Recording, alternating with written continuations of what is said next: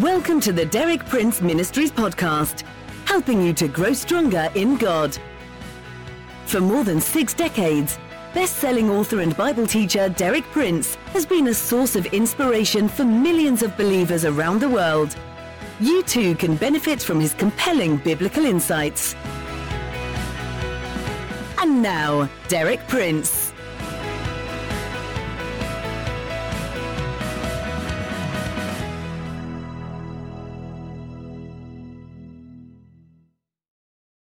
It's good to be with you again as we continue to study together the eternal, universal law that's summed up in the title for my talks this week Pride versus Humility. The law that we're studying is summed up by Jesus in Matthew 23, verse 12. For whoever exalts himself will be humbled, and whoever humbles himself will be exalted. In my talk yesterday, I went right back to the first occasion in the history of the universe that we see this law at work the rebellion of Lucifer. We looked in the 28th chapter of Ezekiel, we saw the record there of the rebellion of this beautiful, wise cherub who had been given the place of honor, overshadowing apparently the throne of God, perhaps the wisest and the most beautiful of all God's creatures, in charge of one third of God's angels. But the scripture says his heart was lifted up. He became proud because of his wisdom and his beauty, and the result was that he plotted rebellion against God. He went around as a slanderer, as an accuser of God amongst the angels under his command, and ultimately he persuaded them to join him in rebellion against God. But in exalting himself, he was humble.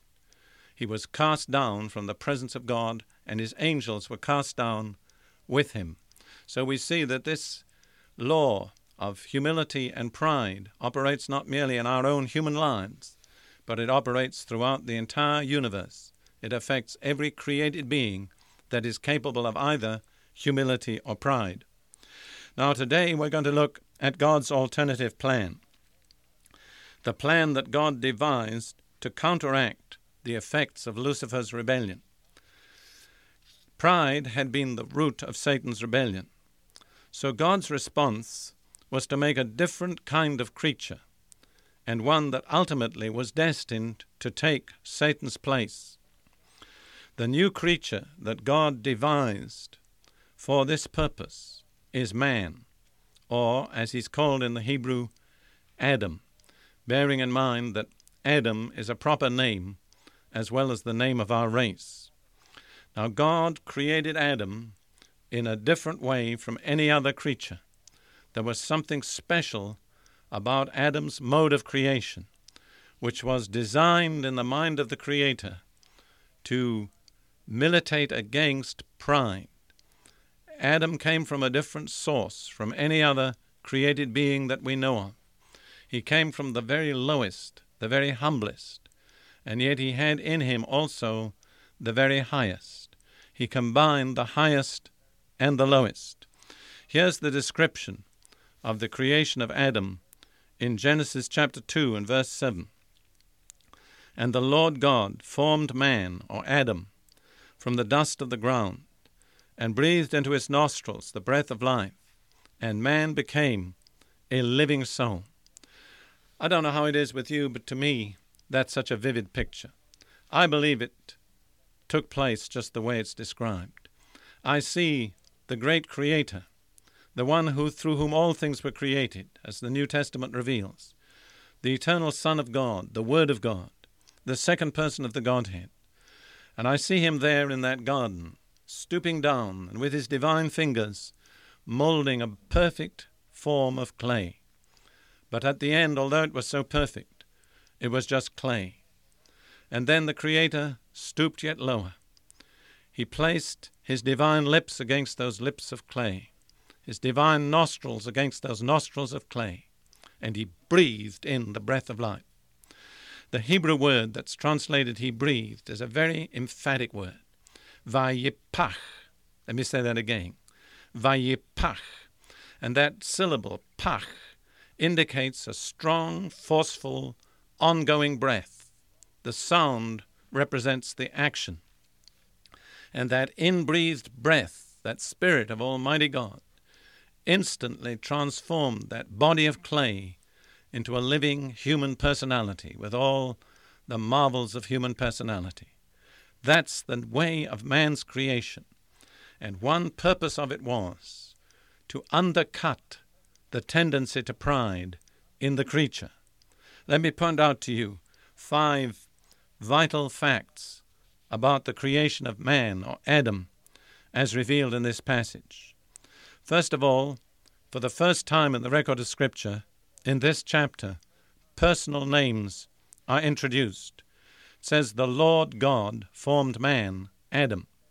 The Lord is the sacred personal name of the true God. We usually call it Jehovah, or modern scholars say it was probably Yahweh. But the important thing to remember is it's a personal name.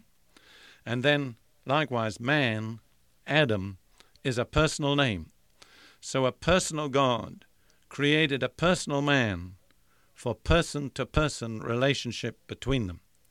That indicates the great intent of the Creator was to fellowship with his creature, person to person.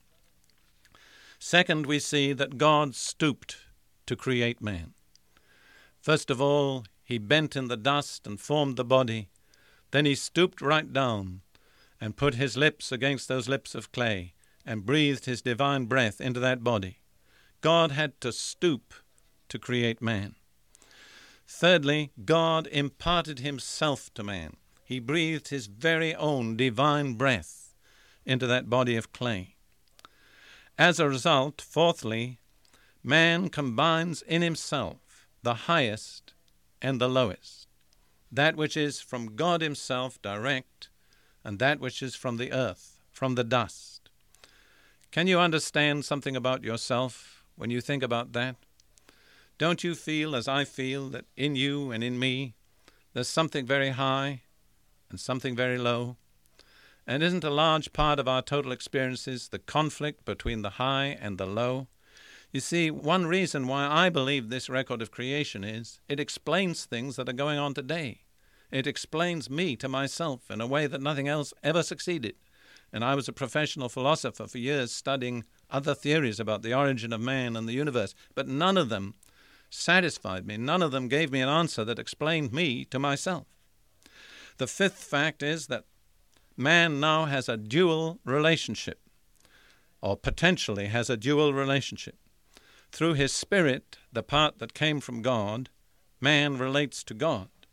But through his body, the part that came from the earth, man relates to the world. So again, we see something that is true in our experience. There's something in us that relates to God. There's something that was made for God, for fellowship with God, for person to person relationship. But there's something else in us that's very earthy, that relates to this world.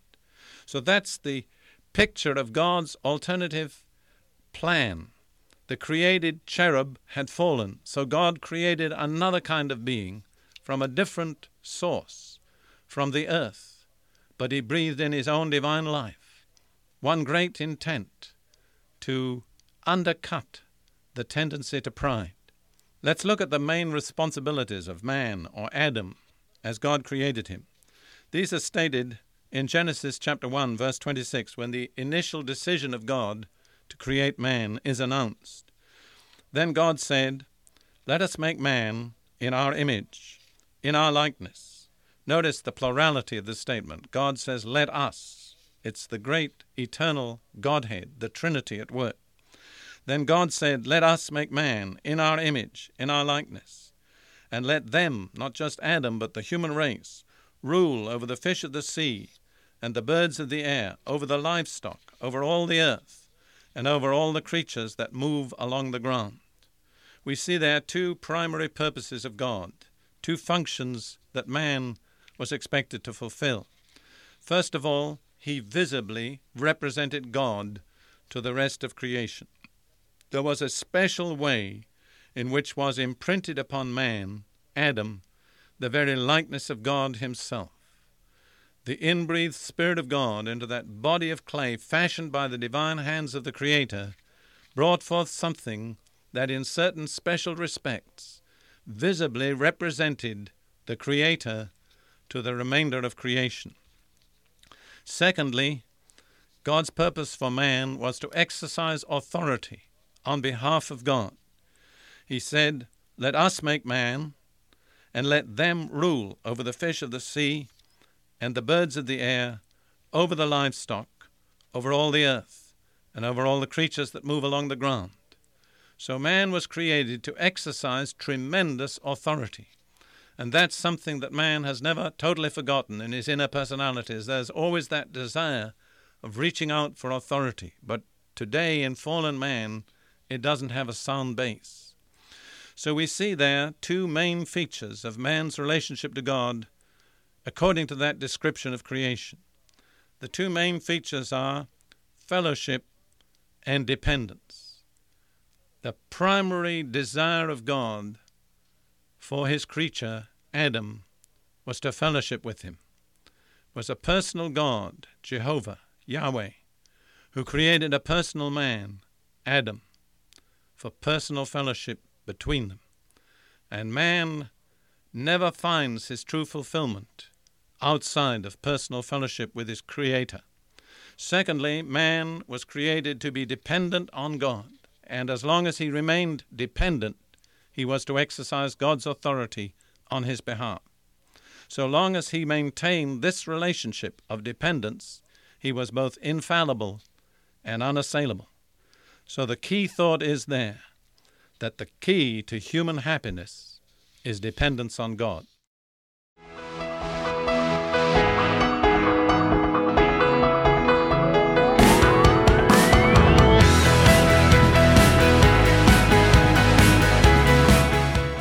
You for listening. For more inspiring teaching, visit our website at dpmuk.org forward slash podcast. And like our page at facebook.com forward slash dpmuk to join our online community. Derek Prince, teaching you can trust.